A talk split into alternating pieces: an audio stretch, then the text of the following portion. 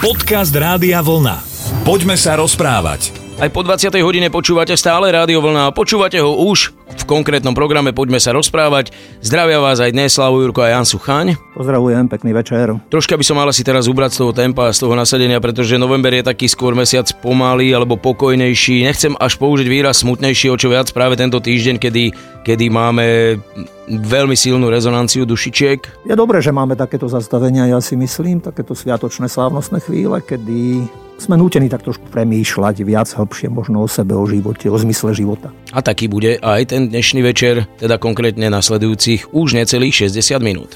Poďme sa rozprávať. Ty, Janko, hovoríš, alebo pred chvíľkou si to v jednej vete tak stručne charakterizoval, že je dobré mať takéto obdobie. Pre niekoho to môže byť ale veľmi nepríjemné. Ja som videl aj pár prípadov alebo príbehov, kedy niekto stratí blízkeho človeka cez Vianoce a povie, že odteraz už neexistujú pre mňa Vianoce, nenávidím to a tak ďalej a tak ďalej. A práve teraz, v tomto období, na začiatku novembra, spomíname na ľudí, ktorí už nie sú s nami, naši najbližší a vzácni. Takže je to také, že áno, ideme tam, ale u mnohých, e, neviem, či každý to vníma ako takú tú tú víziu toho, že veď jemu je už dobre, on už je niekde, alebo ona, hej, a niektorí to proste majú naozaj veľmi bolestivé a chcú mať rýchlo dušičky za sebou. Ja to spomínavam, teraz mi to tiež prichádza na mysel, čo hovoríš.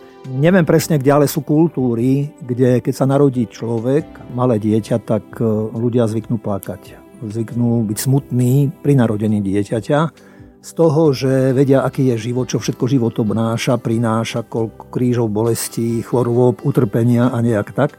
No a na druhej strane zasa, keď človek odchádza, keď sa s ním lúčia, keď pobudli pri ňom a prešli ku spolu cesty, tak tí ľudia nie, že by jasali nejak extra, alebo čo, ale neberú to tak ako u nás. U nás je to aj, už aj v tých kultúrach aj oblečením je to trošku inak. U nás je to všetko v tmavom hneď, len hej, čierne alebo fialové. Teda my v liturgii máme fialovú a čiernu farbu, že je to prejav smutku, ale je tak dobre si možno trošku tak uvedomiť práve to aj od nich, že aj tá chvíľa, iste je to bolavá chvíľa, to, sa, to, to, to je, patrí to k životu, to slzy, bolesť, rozlúčka s blízkym človekom, to patrí k nám. Ale zase na druhej strane je aj otázkou, prečo plačeme. Lebo mnoho, alebo prečo nám je lúto.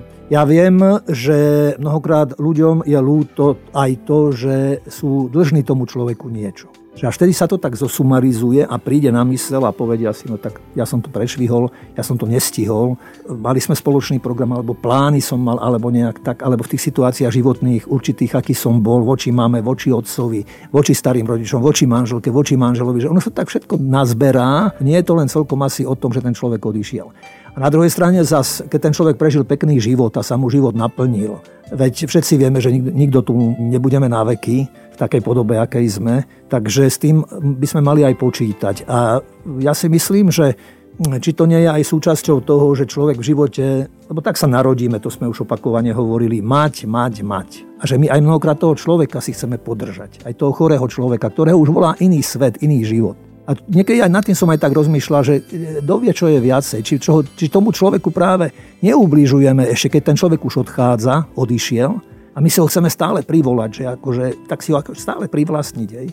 Že práve by sme mali byť tí, ktorí, e, hovorím, potešili sme sa vďaka za to, že sme mohli s tým človekom byť a už nech pokračuje tam, kde tomu človeku a jeho duši bude najlepšie, alebo ako by som povedal, aby, aby sme my nezdržiavali práve toho človeka ešte tu, keď ho volá už iný život alebo iný svet. Ale hovorím a opakujem, že samozrejme patrí to, patrí to týmto dňom a ja sa nehambím za to a, a ani by sme sa nemali hambiť za to, keď možno keď stojíme pri tom hrobe rodičov, alebo aj po tieto dni, a nielen po tieto dni, kedykoľvek inokedy, a keď človek tak má chvíľu a rozmýšľa a sa ti to celé nejak tak premieta, čo si pamätáš a čo sme spolu prežili, že možno naozaj aj v očiach sa objaví aj slza a je to súčasťou a je to pekné je dobré, že ešte toto máme a že tieto sviatky máme a že môžeme tú kontinuitu s tými, ktorí nás už predišli na ceste do života, znovu a stále nachádzať, hľadať a nejak tak tvoriť spolu. Poďme sa rozprávať. Možno sa vám zdalo pred pár minútami, že sme sa bavili tak trochu o odchode z tohto sveta, o smrti a Janko napriek tomu hovorí, že je to cesta do života, tak nebol to omyl. Nebol to omyl a ja už som to tiež spomínal, ja, toto sú pre mňa základné otázky vlastne, zmyslu života a hľadania zmyslu života a čo so životom, čo so životom tu, čo so životom po živote. Takže odkedy mi zomrela babička, mama mojej mamy, tak ešte som bol chlapec, takže mnohé sa nejak tak zapísalo do mňa alebo zostalo vo mne a e, preto niekedy aj si hovorím, že škoda, že som si nerobil e, zoznam, sumár, že s koľkými ľuďmi som sa v živote lúčil. Či v krematóriu alebo na cintorínoch. A pre mňa je to vždy taká určitým spôsobom iste aj, aj povinnosť, ale viac by som povedal, že aj slávnosť. Pretože ten kontakt, dotyk so životom je prítomný aj cez tú smrť a mne sa páčia Ježišové slova, ktoré hovorieval svojim poslucháčom, že ono sú síce niekedy silné pre nás, pretože tak ako sme aj spomínali, že mnohé veci sú pre nás samozrejme, ale príklad Ježiš hovoril v Jánovi, apoštolovi Jánovi, veru hovorím vám, ak zrno pšeničné, ktoré padlo do zeme, neodumrie, ostane samo, ale ako dobre prinesie veľkú úrodu. Kto miluje svoj život, stratí ho a kto, tu je to dosť silné, nenávidí svoj život, slabšie by bolo možno, kto nemá rád svoj život na tomto svete, ale tu je to tak, zachová ho pre väčší život. Ak mi niekto slúži, nech ma nasleduje a kde som ja, tam bude i môj služobník. Ak mi niekto slúži, uctí ho otec. Keď si premetnem Kristov život a jeho príbeh, tak e, ten jeho príbeh a ten jeho život bol plný služby a darovania sa a on práve pozýval ľudí k tomu novému životu, Rozprával aj o tom, že hľadajte najprv kráľovstvo Božie, všetko ostatné sa vám pridá. A tu sa myslí predovšetkým na tie duchovné hodnoty, ako je pravda, spravodlivosť, čestnosť, láska a predovšetkým láska. A ak ja viem niekde nájsť trošku odpoveď na tieto základné otázky a zmysel života, tak práve hodnota lásky s veľkými písmenami mi v tom pomáha, pretože, a opakujem sa, lásku sme my ľudia nevymysleli, láska je pre mňa dar, a nie je to dar človeka, je to Boží dar a si myslím, že v nej a cez ňu vlastne práve človek má aj účasť na živote. Aj keď už nie tu tak, ako sme my zvyknutí, ale ja si niekedy pomáham takým obrazom, napríklad mozaikou, že mozaika je poskladaná z mnohých kamienkov a to sú akoby také ľudské dejiny, kde bolo veľmi veľa ľudí a veľa generácií a každý, kto tu bol, aj keď sa to zdá zanedbateľné, aj keď Biblia povie, že Kristus vie, že Boh vie o každom našom vzdychu a každom našom lase na hlave a neviem čom, samozrejme obrazná reč, ale že keď sa pozrieme na tú mozaiku napríklad, ktorá je krásna, zavesená na stene, a keď je úplná, tak je parádna. A keď e, napríklad ten jeden kamienok tam chýba, tak tá mozaika už nie je tak krásna, už je niečo chýba. A to chcem povedať, že každý ten kamienok, akoby každý ten príbeh človeka rovná sa jeden kamienok, že je veľmi dôležitý tých ľudských dejinách a keď to poviem našou rečou v dejinách spásy. Že my nie sme tu len tak náhodne náhodní, že s nami sa počítalo a s nami sa počíta. Pretože človek naozaj sa lúčil od najmenších detičiek, niekoľko mesačných po starčekov a starenky. Takže sú to veci, ktoré nejak tak z mnohých strán rozmýšľa o nich, skúma, ohýba, hľadá tie slova, ktoré by možno najlepšie nejak tak vyjadrili a dotkli sa srdca človeka duše človeka a života samého. Poďme sa rozprávať. Je to pravda, je to taká štatistika, ktorú asi človek ani nejak nechce si viesť a navyše nie je vás tak veľa, ktorí by ste sa tými číslami mohli chváliť, pretože je to doména naozaj kňazov, ktorí sú teda tými ľuďmi, možno poslednými, ktorí sa prihovoria aj zosnulému veľakrát a tak ďalej a tak ďalej, ale inú vec som chcel povedať, že nie sú to len možno, že od najmenších detí až po tých starčekov, ale sú to aj ľudia tebe veľakrát blízky. Pamätám si, nie je to tak dávno, keď odchádzala Jana Kocianová, pamätám si samozrejme, keď zomrel Anton Strholec a tak ďalej a tak ďalej. Nie je to tak dávno a konec koncov pred týždňom sme to trošku naznačili, že odišla ďalšia veľká osobnosť a to bol Karel Gott. Sice ty si s tým pohrebom nemal nič spoločné, ale sledoval si ho, to si ma celkom prekvapil, že si mal tak veľa informácií o tom. Vieš čo, prerušiť som, mal som iný program a dlho som na tom, nad tým rozmýšľal, ale tak našiel by som to asi aj v archíve. Ale chcel som to vidieť tak priamo, priamo z ruky, alebo teda tak, ako to bolo naplánované. Ešte predtým, alebo predošlem, že som počul aj, tak ako som aj minule už aj kritiku, aj na kardinála Duku, že, že to vôbec takto ako urobili a že veď čo Karel Gott, že prečo v chráme v chráme svätého Víta, Vojtecha a Václava, hej, že taká veľká rozlúčka, honosná rozlúčka, tak e, je to na každom samozrejme. Kto chce súdiť, bude súdiť, kto chce z toho si nejak tak niečo nájsť. Alebo v tom niečo nájsť a vidieť a nejak tak spolu cítiť, tak sa trošku asi na to aj inak pozerá. Ja viem, že Karel podpísal antichartu a pre mňa charta bola veľmi dôležitá v tom období.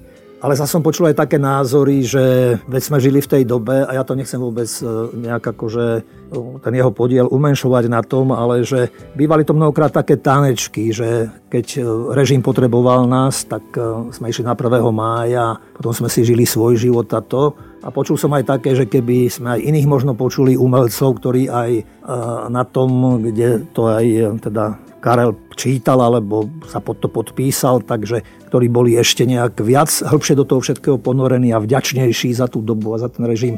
Počul som aj taký názor, že kto sa dneska zamýšľa nad Beethovenom alebo Mozartom alebo ja neviem kým, že nad tými negatívnymi stránkami, že skôr pre tých ľudí a každý sme aj omylní a že pre tých ľudí je dôležité, že čo, čo tí ľudia vytvorili a zanechali. No a zneli tam pekné, pekné rozlúčkové reči. Niektoré boli také na ten ľudský spôsob, napríklad ten kolega Polia, ktorý tam rečnil, ktorý mal v podstate záverečnú modlitbu tam, tak, e, to, tak pre niekoho možno tak zvláštne trošku vyznelo, že aby ho, neviem, neviem, či to presne teraz citujem, že aby ho Boh pozval na kávu, alebo aby mu, aby, že kávu si osladí, že či to bola pozvánka, mala byť pozvánka zo strana Boha alebo zo strana Karla, pána Boha pozvať na kávu a že by si oslavili kávu. Alebo potom aj ten, tá záverečná reč, že ešte, že, že Boh nie je sklerotika, že aby cez to všetko mu ho pripomína, že aký to bol veľký človek a umelec a aby, aby išiel na jeho koncert. Že je to majstrovský, že to majster je majster. No a teda, že isté, že aj tam u pána Boha spolu s anielskými chórmi, že by dokázali nejak tak veľmi pekne koncert ako zaspievať a teda, že aby, aby si to aj pán Boh pozrel. To sú už hovorím také trošku ľudské, asi tie pohľady naše zo zeme prenesené do toho iného sveta. Počul som ľudí, ktorí majú trošku k viere a k náboženstvu ďalej a týmto sa to veľmi páči. A počul som aj takých ľudí, ktorí zasa už sú tak ponorení v tej viere a v náboženstve a títo tak tiež tak celkom tak trošku tak akože s odstupom, nadhľadom by som povedal, že to treba aj tak zobrať. No a potom samozrejme pani Bohdalová, tak tá, čo tam mala tiež, tak ten záver tiež tam bol taký z toho ľudského súdka asi, že má pre ňo pripravený vtip, aby on jej tam pripravil miesto, takže to je už tiež tak Dobre, dobre. Hlavne okom má pripravený ten vtip, to už si nepovedal. Tak nejaký pekný vtip, možno okónový, ja neviem. Poďme sa rozprávať. Asi som ti to nehovoril, ale tak nie je to nejaké úplne zásadné, ale tak len na Margo Karla Gota v ten deň, keď vlastne on zomrel pred polnocou a na druhý deň išla tá správa von a ja som išiel robiť Ligu majstrov a v noci som končil a tak si hovorím ešte, že mám to relatívne po ceste, že zastavím sa na Bertramke. Tak som bol na Bertramke sa na chvíľku, naozaj len na malú chvíľku zastaviť a pozrieť sa na to miesto, kam prichádzalo pred polnocou stovky, stovky ľudí. A teraz som videl fotky x dní od udalosti a je to možno, ja neviem, o 15 metrov už väčší plác plný sviečok, magistrát hlavného mesta proste odsunul upratovanie a tak ďalej a tak ďalej, že vlastne k tomu domu sa nedá ani dostať a to len svedčí o tom, že ozaj, že to bol človek, u ktorého fakt verím, že na tú rozlúčku, na ten žofín, že mohlo prísť 50 tisíc. Áno, aj spomínali nejaké také číslo, presne neviem aj spomínali aj to, že keby sa chcela aj pani manželka aj serami vrátiť domov, takže by sa nemala kadiaľ do vily vrátiť, že tak to bolo všetko ako kvetmi a sviečkami obsypané. To je to, čo sme aj spomínali už, že teda ľudia prejavili aj takýmto spôsobom vďačnosť. Ale mňa ešte zaujala jedna vec tiež práve pri tej rozlúčke. Bol tam lekár, ktorý sa o Karla staral a on prišiel tam so žalmom, ktorý si Karel prijával, keď bol u nich v nemocnici, aby mu ten žalm čítal. Takže je to žalm 139. Je to Dávidov žalm.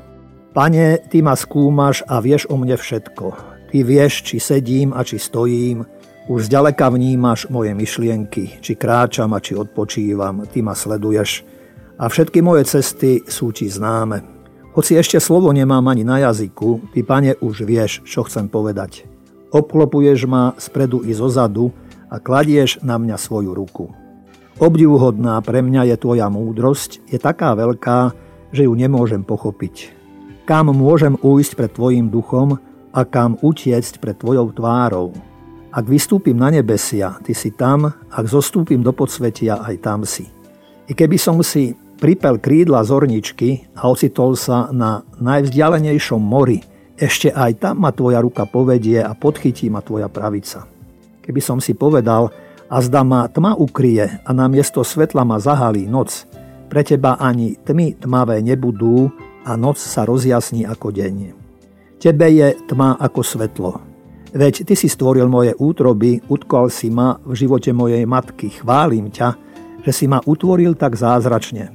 Všetky tvoje diela sú hodný obdivu a ja to veľmi dobre viem. Moje údy neboli utajené pred tebou, keď som vznikal v skrytosti, utkávaný v hlbinách zeme.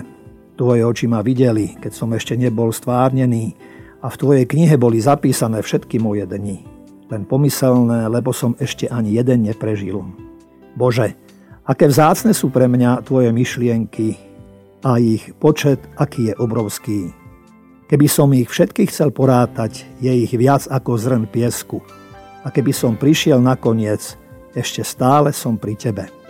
Pane, skúmaj ma, skúmaj ma Bože a poznaj moje srdce. Skúmaj ma a všímaj si moje cesty. Pozri, či nejdem bludnou cestou, veď ma po ceste k väčšnosti. Toľko Dávidov žalom. Veľmi pekný a vzniklo u ňom aj dosť veľa piesní, samozrejme v skrátenej verzii, ale, ale treba povedať, že Karel Gott mal veľmi dobrý vkus, možno aj na toto a možno práve aj táto jeho voľba hovorí, že nemali by sme súdiť len na základe niečoho, čo možno mnohí z nás ani nezažili, nepamätajú si to, to len na margo toho života. Myslím si, že je zbytočné to glosovať, pretože ty si to dnes vystihol absolútne presne a ja ti ďakujem opäť aj za túto spoločnú hodinku, takže pekný večer, naďalej s Rádiom Vlna želajú Slavu Jurko a Jan Sucha. Ďakujem aj ja, pekný večer všetkým. Rádio Vlna. Hity overené časom.